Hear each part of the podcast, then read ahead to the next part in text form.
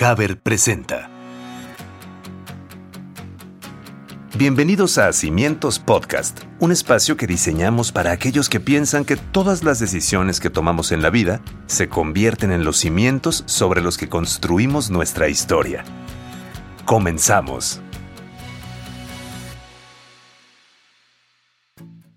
Hola, ¿cómo estás? Me da muchísimo gusto saludarte, de verdad es un gusto recibirte de nuevo ahora en el episodio número 10. Ya tenemos 10 episodios contigo y de verdad te lo quiero agradecer mucho por todo el contacto, la comunicación, tus preguntas, tus comentarios que amablemente nos dejas a través de nuestras redes sociales, que te las recuerdo por cierto, nos encuentras en Facebook e Instagram como Cimientos Podcast y en Twitter como Cimientos Pod. Además, recordarte que puedes darle a la campanita en nuestro canal de YouTube para que puedas recibir las notificaciones de los nuevos episodios cada 15 días y lo mismo en tu plataforma de podcast favorita. Como cada capítulo buscamos aportarte valor. Hoy nuestro patrocinador, Haber, trae un tema que además de ayudar a nuestro bolsillo, el planeta seguro también lo agradecerá vamos a platicar sobre ecotecnologías, un tema sin duda que cada vez está llamando más la atención en todo el mundo y por supuesto México no es la excepción. Te cuento que de acuerdo con el MIT, el 59% de los pertenecientes a la generación millennial se muestran conscientes y dispuestos a realizar acciones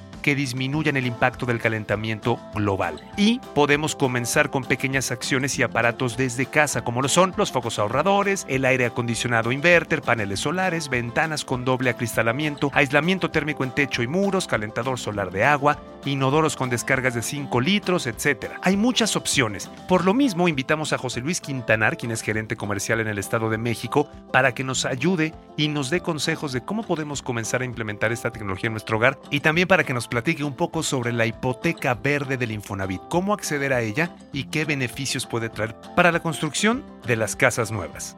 Y bueno, démosle la bienvenida al señor José Luis Quintanar, quien es gerente comercial en el Estado de México, para que nos ayude y nos empiece a dar esta luz sobre este tema que es muy interesante y que por supuesto va a un fin específico, que es disminuir el impacto en el medio ambiente. Mi querido José Luis, ¿cómo estás? Bienvenido a Cimientos Podcast. ¿Qué tal, Pablo? Un gusto estar contigo y un saludo a todo tu auditorio. No, muchísimas gracias a ti por el tiempo, por hacerte el espacio en la agenda y recurrimos a ti, José Luis, porque primero me gustaría que nos compartieras o nos pudieras hablar de manera muy general qué podemos entender por la palabra ecotecnología, que de repente puede sonar muy sofisticado, pero, pero ¿qué es en sí las ecotecnologías? ¿Dónde las podemos ver aplicadas? Bueno, mira, como tú dices, es una palabra muy extensa, sin embargo, vamos a tratar de informar de una manera coloquial. Eco viene de ecología para tratar de mejorar o no contaminar más bien nuestro medio ambiente. Y tecnologías, bueno, pues son eh, todo lo que se ha estudiado, herramientas que nos van a dar para utilizar en nuestras casas. Estas mismas nos ayuden a disminuir el gasto familiar como primer objetivo y optimizar los recursos de nuestra vivienda, mitigando las emisiones contaminantes, el dióxido de carbono. Con eso, nosotros ayudaríamos a que el medio ambiente no reciba un impacto contaminante y eh, ayudemos al planeta. Por supuesto que esto es una, una situación que posiblemente en otros países tendrá más años, pero lo estamos viendo ya desde el momento cero de la construcción de una vivienda. Porque posiblemente a lo mejor antes, José Luis, casas que ya están construidas, bueno, le voy a poner un calentador de agua. O mira, le voy a cambiar los focos portales, focos ahorradores, y evidentemente todo eso va ayudando.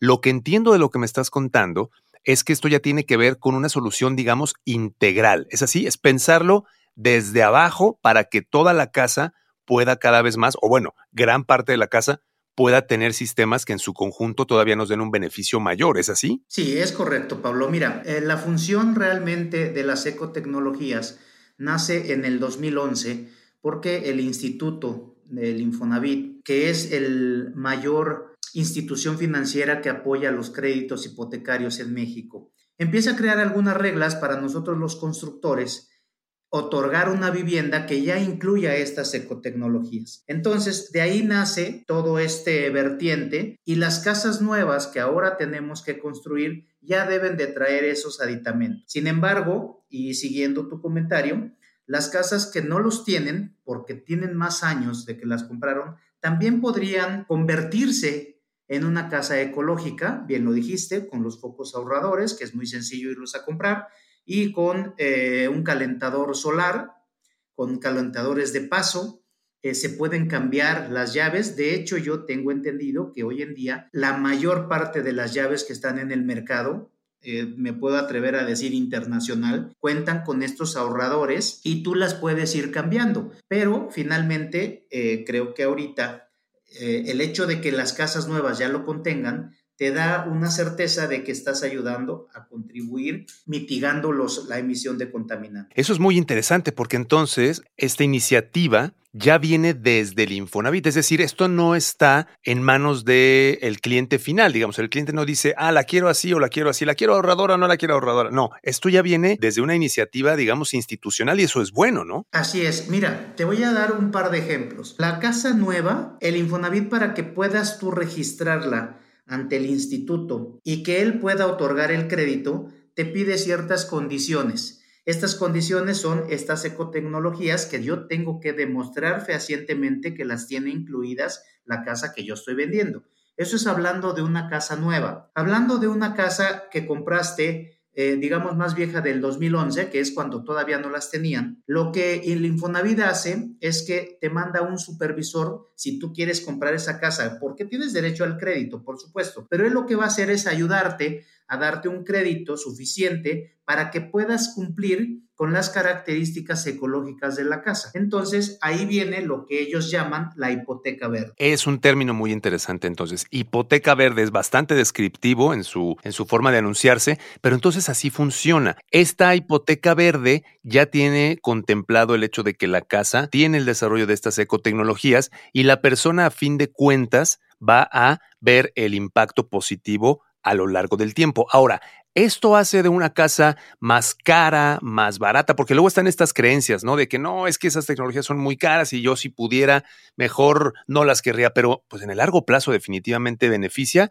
¿Y qué tanto es cierto esto? Definitivamente es cierto. Mira, tienes toda la razón en que de primer impacto ah, es muy probable que si tú haces un comparativo de algo, muy simple como son los focos, eh, un, un foco ahorrador de energía a lo mejor te consume 8 a 10 watts. Cuando lo compras, el precio comparado uno a uno, sí va a ser ligeramente más costoso el de LED. Sin embargo, si tú sumaras todos esos watts en los 3000 eh, horas que tiene de vida y tú sacas un parámetro, finalmente tú vas a ahorrar dinero. ¿Por qué? Porque no lo vas a consumir en energía eléctrica. Esto a su vez, cuando tú no consumes esa energía eléctrica, ayudas a disminuir las emisiones de eh, dióxido de carbono, que es con lo que se fabrica la energía o, se, se crea. Entonces, finalmente tú como propietario de esa casa y como usuario de esos focos ahorradores, vas a tener una, un beneficio económico porque no lo vas a pagar de luz. Esto ya está establecido, hicieron algunas sesiones, calcularon exactamente cuánto puedes ahorrar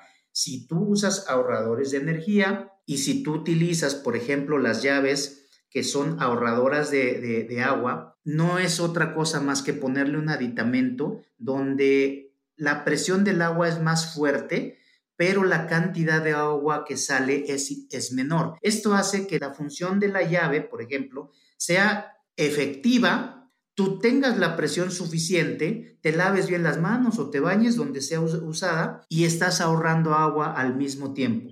Estamos hablando de que puedes eh, disminuir probablemente 5 a 6 litros. Ahorita vemos, las características. Eso es interesante. Yo ponía un ejemplo, perdón que te interrumpa José Luis, pero ponía un ejemplo y me imagino que es como este tema de los autos híbridos, ¿no? De pronto vas a la agencia y siguen percibiéndose como autos más caros. Y bueno, claro, puedes ver la lista de precios de una agencia automotriz y es posible, casi seguro, que el auto híbrido va a ser más caro. Pero si tú tomas en cuenta que el auto híbrido tiene una tecnología mucho más moderna y si lo proyectas, a lo mejor el auto te va a durar 5, 7, quizá 10 años en muy buen estado y le sacas números, definitivamente el ahorro es infinitamente superior, ¿no? Sí, estoy totalmente de acuerdo con la comparación. Finalmente es exactamente lo que sucede con las ecotecnologías. Probablemente tú en primera instancia el, el, auto ecológico pues sientes que te costó mucho más caro. Sin embargo, si tú tuvieras el tiempo para poder revisar cuánto ahorrarías de gasolina y está comprobadísimo que efectivamente tú vas a tener un ahorro bastante considerable con un, auto híbrido. Lo mismo pasa con las válvulas o llaves de, la casa. Ellas eh, te indican una llave normal, por ejemplo, puede estar fluyendo 6 litros por minuto, pero una llave ecológica fluye 2 litros por minuto. El ahorro estamos hablando de 4 litros por minuto. Si tú esto lo multiplicas en un periodo de un año y lo pasas a dinero, que es lo que cuesta el agua, ahí verías el ahorro. Qué bueno que en esta ocasión ya estemos poniéndonos cada vez más de acuerdo. Por una parte, las personas que están buscando un crédito hipotecario para construir su casa, los constructores y en este caso las instituciones de gobierno que están viendo todos hacia el mismo lado. Y eso es lo que creo que nos debe eh, motivar y entusiasmar por el lado de saber que esto está buscando un fin común. Por supuesto. Mira, yo, yo aquí acotaría que eh, todos los seres humanos del planeta somos responsables del lugar donde vivimos.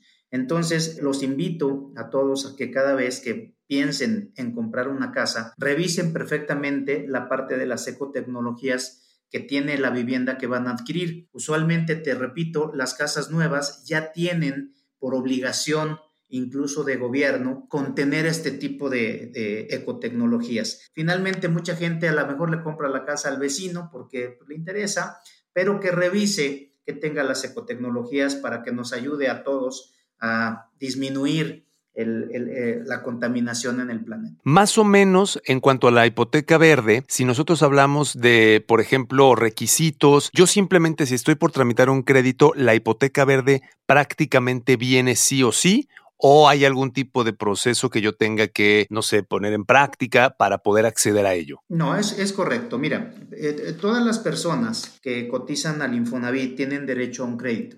Sin embargo, hay una sola regla. Tienen que contar con el puntaje requerido, que lo pueden ver ahí en mi espacio Infonavit, tienen que tener el puntaje requerido y cumplir con los requerimientos establecidos por el Infonavit en sus reglas de otorgamiento de crédito. Esa es la única condición. Finalmente, ellos van a tener derecho a la ecotecnia porque ya es parte del proceso del crédito.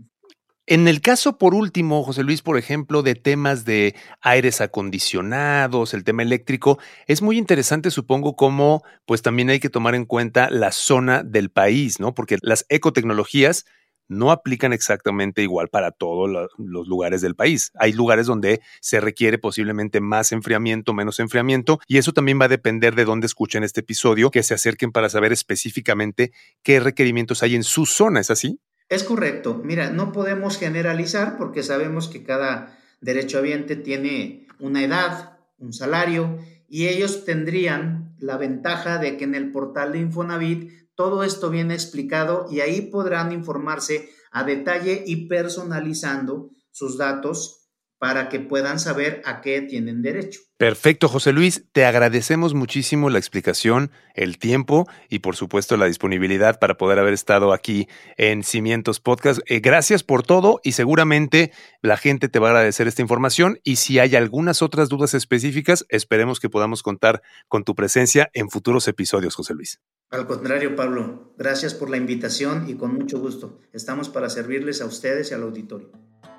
Definitivamente hablar de ecotecnologías va a ser cada vez más común en el presente y en el futuro. Por eso, gracias a nuestro patrocinador Haber, vamos a traerte cada vez más temas como este que impactan directamente en el bolsillo de aquellos que están buscando una nueva casa y por supuesto, y para bien de todos, en el impacto positivo de las emisiones contaminantes. Te recordamos que estamos en nuestras redes sociales, nos encuentras en Facebook e Instagram como Cimientos Podcast y Twitter como Cimientos Pod. Recuerda suscribirte a nuestro canal de YouTube para que sepas cada 15 días cuando aparezcan los nuevos episodios. Así lo mismo, lo mismo en la plataforma de podcast favorita. Yo soy Pablo, gracias, hasta la próxima, muchas gracias.